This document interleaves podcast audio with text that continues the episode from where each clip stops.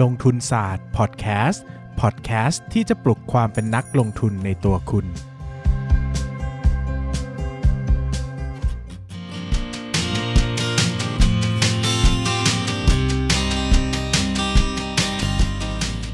สวัสดีครับ ยินดีต้อนรับเข้าสู่รายการลงทุนศาสตร์พอดแคสต์รายการที่จะชวนทุกคนมาพัฒนาความรู้ด้านการเงินและการลงทุนไปด้วยกัน วันนี้นะครับอยากจะชวนทุกคนมาคุยกันในเรื่องที่หลาย ๆ คนคงจะสนใจนะครับนั่นก็คือเรื่องของ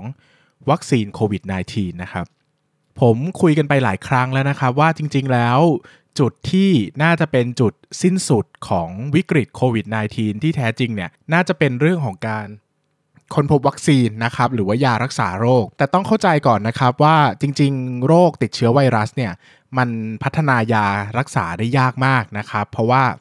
ตัวไวรัสเองเนี่ยนะครับถ้ามันอยู่โดยอยู่ด้วยตัวหมายถึงว่าอยู่ของมันเดียวๆเนี่ยเป็น particle นะครับมันจะไม่ใช่สิ่งมีชีวิต มันไม่ใช่เซลล์นะครับมันเป็น particle ชนิดหนึ่ง มันจะเริ่มแสดงอาการแสดงตัวตัวลักษณะการดำรงชีวิตของมันออกมาเนี่ยเมื่อมันเจอ host นะครับหรือว่ามันไปเจอบ้านอยู่ ซึ่งโดยทั่วไปก็จะเป็นร่างกายสิ่งมีชีวิตเซลล์สิ่งมีชีวิตนะครับ มันจะต่างจากแบคทีเรีย เชื้อรา หรือว่าปรสิตต่างๆ ที่อย่างแบคทีเรียเนี่ยตัวมันเองอะมีชีวิตนะครับ ดังนั้นเวลาเราฆ่ามันเนี่ยมันจะฆ่าค่อนข้างง่ายนะครับ เพราะว่า 1 คือแบคทีเรียก็จะมีองค์ประกอบหลาย ๆ อย่างที่ต่างกับเรา เช่น อาจจะมีผนังเซลล์ อาจจะมีตัวโปรตีนบางอย่างที่ต่างจากเรา แต่ตัวไวรัสเนี่ยมันจะต้องเข้าไปในร่างกายเซลล์ของคนก่อนนะครับ ดังนั้นเนี่ยความการจะ แบ่งแยกความแตกต่างของไวรัสกับเซลล์มนุษย์เนี่ยมันจึงเป็นเรื่องยากนะครับ ยารักษาโรคไวรัสส่วนใหญ่จึงจะไม่ค่อยมี คือส่วนใหญ่จะใช้กดกดตัวไวรัสไม่ให้แบ่งตัวมากกว่า แล้วก็รอจนภูมิคุ้มกันของร่างกายเนี่ยแข็งแรงขึ้นมาจนฆ่าเชื้อไวรัสได้เองนะครับ ดังนั้นเนี่ยตัวผมเองในฐานะที่เรียนเภสัชมาเนี่ยก็ไม่ค่อยมีความหวังกับยาที่จะรักษาโควิด -19 เท่าไหร่ เพราะว่าอย่างที่ทราบกันดีว่าตัวเชื้อโรคของมันเนี่ยก็ หายารักษาได้ยากนะครับ ตัวที่เราจะคาดหวังได้จริงๆเนี่ยคือวัคซีนนะครับ วัคซีนเนี่ยอธิบายง่ายๆนะครับก็คือสารอะไรสักอย่างหนึ่งนะครับ ซึ่งโดยทั่วไปก็จะเป็นเป็นสารบางอย่างจากสิ่งมีชีวิต อาจจะเป็นสิ่งมีชีวิต อาจจะเป็นส่วนประกอบของโควิด -19 เอง อาจจะเป็นส่วนประกอบของโคโรนาไวรัสเอง หรือว่าเป็นส่วนประกอบที่ได้มาจากคนที่เคยติดเชื้อโคโรนาแล้วหายแล้วอะไรอย่างเงี้ยนะครับ ก็ฉีดเข้าไปในร่างกายเพื่อจะไปกระตุ้นภูมิคุ้มกัน ให้สามารถต่อสู้กับ โคโรนาไวรัสได้นะครับ ซึ่งหลายคนเนี่ยก็จะรู้สึกว่าจริงๆเนี่ยโรคไอตัวโคโรนาไวรัสหรือโควิด -19 เนี่ยมันเริ่มระบาดมาตั้งแต่ธันวาคม 2019 เนอะนะครับซึ่งจบจนทุกวันนี้นะครับก็จะสิ้นเดือนเมษายนอยู่แล้ว ถ้าตีกันเต็มๆเนี่ยก็น่าจะสักประมาณ 4 เดือนแล้วนะครับ แต่หลายคนก็ยังสงสัยว่าทำไมวัคซีนถึงยังไม่ได้ไม่เสร็จอีกนะครับวันนี้ก็เลยชวนทุกคนคุยกันเรื่องว่าเฮ้ยทำไมการผลิตวัคซีนตัวหนึ่งเนี่ยมันใช้เวลานานนะครับ จริง ๆ แล้วอยากจะเล่าให้ทุกคนฟังนะคะว่าการจะผลิตยาสักตัวหนึ่งหรือว่าเวชภัณฑ์เภสัชภัณฑ์สักอย่างหนึ่งออกมาในท้องตลาดเนี่ยจริง ๆ เราใช้เวลายาวนานมากเลยนะครับ เพราะว่าโดยเริ่มต้นเนี่ยเราต้องมีการศึกษาการการศึกษาหลักๆเนี่ยจะแบ่งเป็น 2 ช่วง ก็คือช่วง preclinic กับช่วงคลินิกนะครับช่วง preclinic เนี่ยเป็นช่วงที่ ยังไม่ได้ศึกษาทดลองในมนุษย์ ส่วนใหญ่ก็จะศึกษาทดลองในโปรแกรมคอมพิวเตอร์ ลองแบบสร้างแบบจำลองขึ้นมานะครับ หรือว่าลองทดลองทดสอบในเซลล์นะครับจำลองลองทดสอบในหลอดทดลอง รวมไปถึงทดทดสอบในสัตว์ทดลองนะครับ จนกระทั่งระยะคลินิกเนี่ยนะครับก็คือระยะที่เป็นระยะที่เริ่มทดลองในมนุษย์แล้วนะครับ ซึ่งถึงแม้ว่าจะทดลองในมนุษย์แล้วเนี่ยก็ไม่ใช่ว่าทดลองในมนุษย์ครั้งแรกเสร็จสำเร็จก็จบเลยนะครับ โดยปกตินะครับ ขั้นตอนการทดลองในมนุษย์เนี่ยจะแบ่งเป็น 4 ช่วงนะครับ หรือว่า clinical trial เนี่ยจะแบ่งออกเป็น 4 เฟสด้วยกันนะครับ เฟสแรกเนี่ยจะเป็นเฟสที่ทดลองความอาการข้างเคียงก่อนนะครับ ก็คือจะนำยาหรือว่าวัคซีนที่เราทดสอบเนี่ยนะครับไปฉีดให้กับผู้ป่วยที่มีร่างกายแข็งแรงดีนะครับ เพื่อทดสอบว่ามีอาการเป็นพิษที่น่ากังวลไหมเช่น เป็นพิษต่อตับต่อไตอะไรหรือไม่นะครับ ถ้าตรงนี้มีความปลอดภัยสูงนะครับ คือตอนนี้เรายังไม่ดูผลประสิทธิภาพการป้องกันโรครักษาโรคนะครับ เราดูแค่ว่ามันมีพิษที่อันตรายหรือเปล่า ถ้ามันมีพิษเราก็หยุดนะครับ แต่ถ้ามันไม่มีพิษเราก็ไปต่อโดยการไปทดสอบในมนุษย์ต่ออีกนะครับแต่คราวนี้จะไปทดสอบในการรักษาโรคแล้ว หรือว่าในการป้องกันโรคนะครับก็จะทดสอบในกลุ่มคนจำนวนไม่มากนะครับอาจจะสักหลักสิบหรือหลักร้อยคนนะครับซึ่งขั้นตอนแรกเนี่ยการเป็นพิษเนี่ยจะศึกษาทดลองแค่ไม่กี่เดือนนะครับ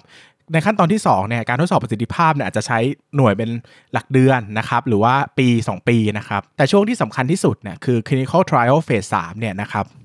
ก็คือระยะที่ทดสอบกับคนจำนวนมากนะครับ เช่นอาจจะต้องเป็นพันคนเป็นหมื่นคนนะครับ ก่อนที่จะปล่อยยาสู่ท้องตลาดเนี่ยตรงนี้สำคัญมากนะครับว่า 1 ก็คือจริง ๆ แล้วเนี่ยยาเนี่ยอาจจะมีข้อเสียบางอย่าง หรือมีความเป็นพิษบางอย่างที่ตัวของเวลาเราทดสอบในกลุ่มสั้นๆ อาจจะไม่เจอเช่นโอกาสจะเจออาจจะแค่หนึ่งในล้าน แต่เสียชีวิตเลยอย่างเงี้ยเป็นเป็นอาการข้างเคียงที่รุนแรงมากนะครับดังนั้นเนี่ยพอมันเพิ่มคนจำนวนมากเนี่ยเราก็จะเห็นภาพการประสิทธิภาพการรักษาและอาการข้างเคียงต่างๆ ที่เพิ่มขึ้นมานะครับดังนั้นเนี่ยมันก็ต้องใช้เวลามาก ซึ่งพอหมดเฟสสามแล้วเนี่ยนะครับเราก็จะเริ่มมีการกระจายใช้ยาในโรงพยาบาลต่างๆ และสุดท้ายเฟสสี่ก็คือ post market นะครับก็คือมีการ มีการหลังจากปล่อยยาไปแล้วเนี่ยก็มีการทบทวนประสิทธิภาพการรักษาในวงกว้างอีกนะครับ ซึ่งphase 4 phase เนี่ยนะครับโดยทั่วไปเนี่ยใช้เวลาเป็น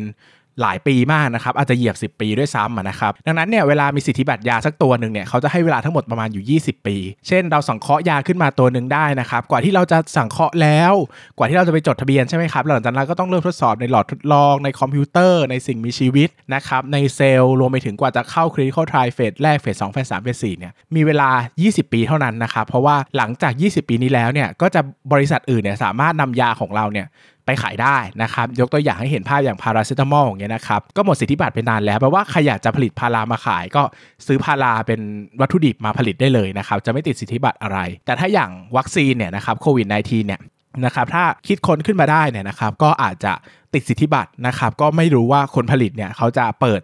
องค์ความรู้ให้สามารถใครผลิตก็ได้หรือเปล่า เพื่อเป็นมนุษยธรรม หรือว่าจะรักษาผลประโยชน์ทางธุรกิจไว้นะครับ ดังนั้นเนี่ยในเชิงสรุปแล้วนะครับในการรักษาจริงๆเนี่ยกว่าจะผ่าน 4 เฟสมันใช้เวลายาวนานมาก แต่ผมเชื่อว่าในกรณีเร่งด่วนแบบนี้นะครับในโรคระบาดที่มีคนเสียชีวิตเป็น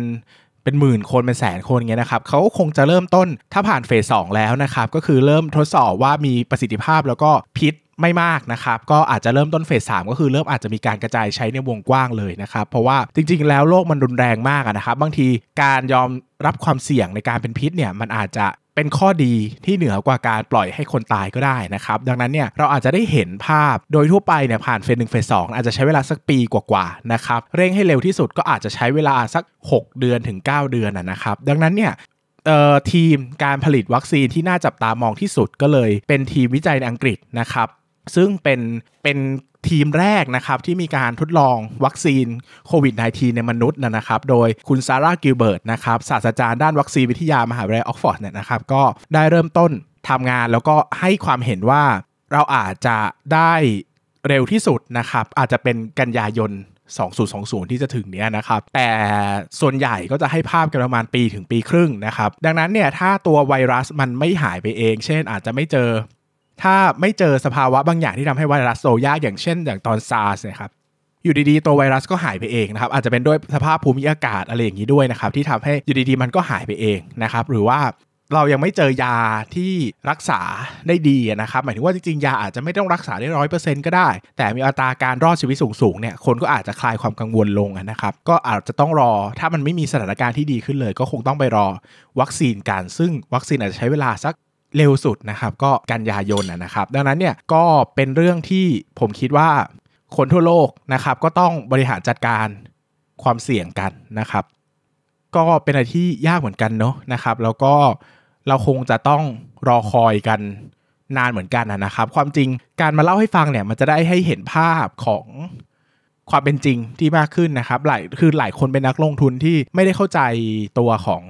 องค์ความรู้ในการผลิตยาหรือผลิตวัคซีนเนี่ยมากนักเนี่ยก็อาจจะมองภาพค่อนข้างสั้นนะครับ ก็มองโอ้เดี๋ยว นักวิทยาศาสตร์เก่งๆ ก็คงคิดยาได้ภายในเร็ววันนะครับ แต่ผมในฐานะที่สวมหมวกของความเป็นเภสัชกรด้วยนะครับ แล้วก็เรียนมาด้านนี้โดยตรงเนี่ยก็รู้อะนะรู้ทั้งรู้ว่า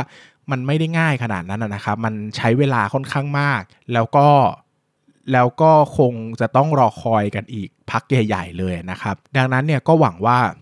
เราจะอยู่รอคอยกันได้ได้นานพอครับในเรื่องของเศรษฐกิจนะครับ แล้วก็เรื่องของมนุษย์ความเป็นมนุษย์ด้วยนะครับ ที่เราจะต้องอยู่กันไปในช่วงเวลาแบบนี้นะครับ ดังนั้นเนี่ยวันนี้ก็อยากจะเล่าภาพของการผลิตวัคซีน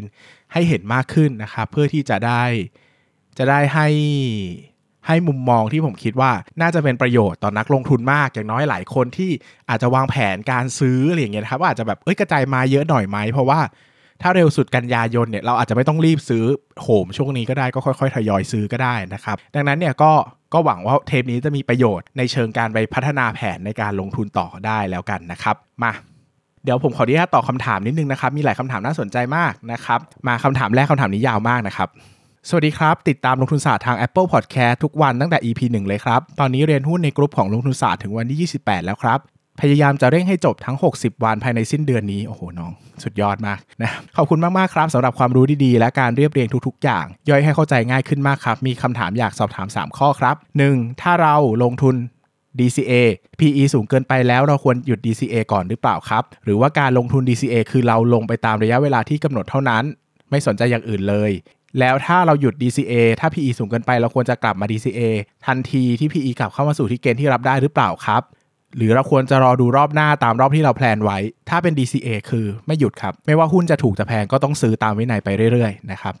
2. ครับ เวลาเราลงทุนหุ้นที่บอกว่าเราจะได้ 12% 15%ต่อปี คือระหว่างทางเราก็มีการขายบางตัวออกซื้อบางตัวเข้ามาใหม่ หรือขายออกทำกำไรระหว่างทางบ้างไหมครับ การวิเคราะห์ดีแล้วถือยาว 10 ปี 20 ปีเลยแบบนี้ครับ ก็โดยทั่วไปแล้วแต่หุ้นนะครับ ถ้าหุ้นมันถือยาวได้ก็ถือ แต่ถ้ามันถือไม่ได้ก็ขายนะครับ จริง ๆ แล้วเนี่ยการลงทุนแบบ VI เนี่ยไม่ได้แปลว่าต้องถือยาวนะครับ การลงทุนแบบ VI คือซื้อเมื่อต่ำกว่ามูลค่าแล้วขายเมื่อถึงมูลค่าพื้นฐานหรือแพงกว่า ดังนั้นถ้ามันใช้เวลาในการสะท้อนมูลค่าแค่แป๊บเดียวเช่น 3 เดือน 5 เดือนก็สะท้อนมูลค่าแล้วเราก็ขายออกได้เลยนะครับไม่จำเป็นต้องถือยาว เราจะถือยาวเมื่อหุ้นมันขยายมูลค่าได้ในระยะยาวนะครับแบบนี้ก็ถือยาวได้ แต่คือที่ผมพ่อชอบบอกว่าถือยาวเพราะว่าผมชอบถือยาวไงแต่ไม่ได้บอกว่าการถือยาวมันถูกนะครับการถือยาวก็มีความเสี่ยงในแบบของตัวเอง ถ้าเราลงทุนแบบ VI แล้วเราควรขายหุ้นตอนไหนครับ แล้วมันมีสัญญาณอะไรที่บอกว่าหุ้นนี้ควรจะขายได้แล้ว ก็ประเมินมูลค่าหุ้นเลยครับ ถ้าประเมินมูลค่าหุ้นแล้ว ราคาสูงกว่ามูลค่าพื้นฐาน ก็ขายจุดตัดคือแค่นี้เองครับ โอเค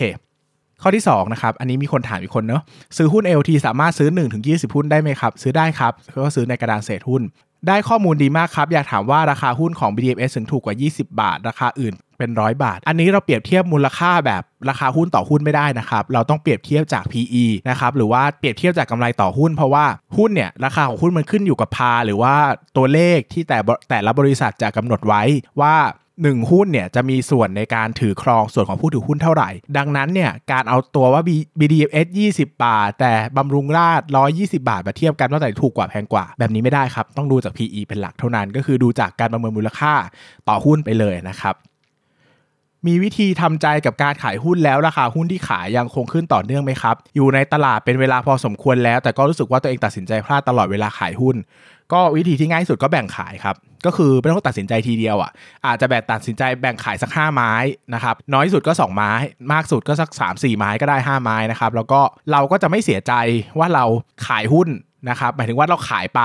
สมมติเราขายไปครึ่งหนึ่งใช่ไหมแล้วมันขึ้นต่อ เราก็เอ้ยดีใจว่าจะได้ขายครึ่งที่เหลือที่แพงขึ้น แต่ถ้าเราขายไปแล้วมันลง เราก็จะดีใจว่าเฮ้ยดีแล้วนะที่ขายออกไปครึ่งหนึ่งดังนั้นวิธีการทำใจที่ง่ายที่สุดถ้าทำใจเองไม่ได้จริงๆนะครับต้องใช้เทคนิคช่วยก็กระจายไม้ขายครับง่ายที่สุด เพิ่งทราบว่าเวียดนามใช้ระบบตะกร้าเงินแบบนี้ใครขนเงินไปซื้อหุ้นเวียดนามต้นปีตอนบาทแข็ง แล้วตอนบาทอ่อนหวังกำไรค่าเงิน 8%ก็ไม่ได้สิครับ จริง ๆ แล้วเขาไม่ได้ fix ไว้ตลอดเลยนะครับเขามีการปรับค่าเงินเรื่อยๆนะครับหมายถึงว่าเขามีการปรับตะกร้าเงินปรับราคาแลกเปลี่ยนตามสภาพจริงด้วยนะครับดังนั้นเนี่ยก็อาจจะได้กำไรนิดหน่อย แต่มันก็ไม่ได้ได้ถึงขั้นว่าเท่ากับประเทศที่มันปล่อย freely เลยนะครับเขาก็จะได้บ้างก็จะมีปรับปรับปันบ้างถ้าผมจำไม่ผิดน่าจะสัก 2-3%นะครับที่ที่ที่แข็งบะ ที่ไทยแข็งขึ้นนะครับ เพราะว่าจริงๆอะไทยมันไปแข็งขึ้นเยอะเมื่อเทียบกับอเมริกาด้วยนะครับ ก็ประมาณนี้นะครับสำหรับวันนี้นะครับ ก็ขอวันนี้เทปนี้จะพังๆหน่อยนะครับ เพราะว่าจริงๆ ช่วงนี้สุขภาพไม่ค่อยดีเท่าไหร่นะครับ ก็ไม่ได้ติดโควิดนะ เพราะว่าอยู่แต่บ้านนะครับ แต่ก็รู้สึกว่ามี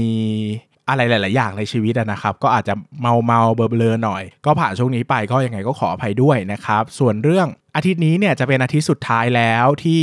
มีแขกรับเชิญอัดเก็บไว้นะครับเพราะว่าจริง ๆ เราอัดเก็บไว้ 4 เทป แล้วก็ 2 วันวันรุ่งขึ้นก็ประกาศปิดเมืองเลยนะครับ ดังนั้นเนี่ยอาทิตย์หน้าต่อไปเนี่ยก็คงจะต้องเป็นผมมาพูดชดเชยใน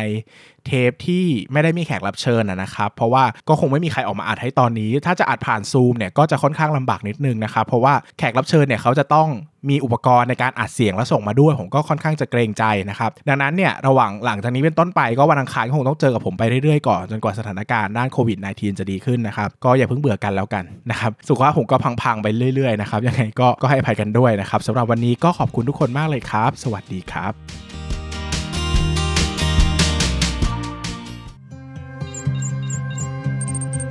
อย่าลืมกดติดตามลงทุนศาสตร์ในช่องทางพอดแคสต์เพลเยอร์ที่คุณใช้ แล้วกลับมาปลุกความเป็นนักลงทุนกันใหม่ในลงทุนศาสตร์พอดแคสต์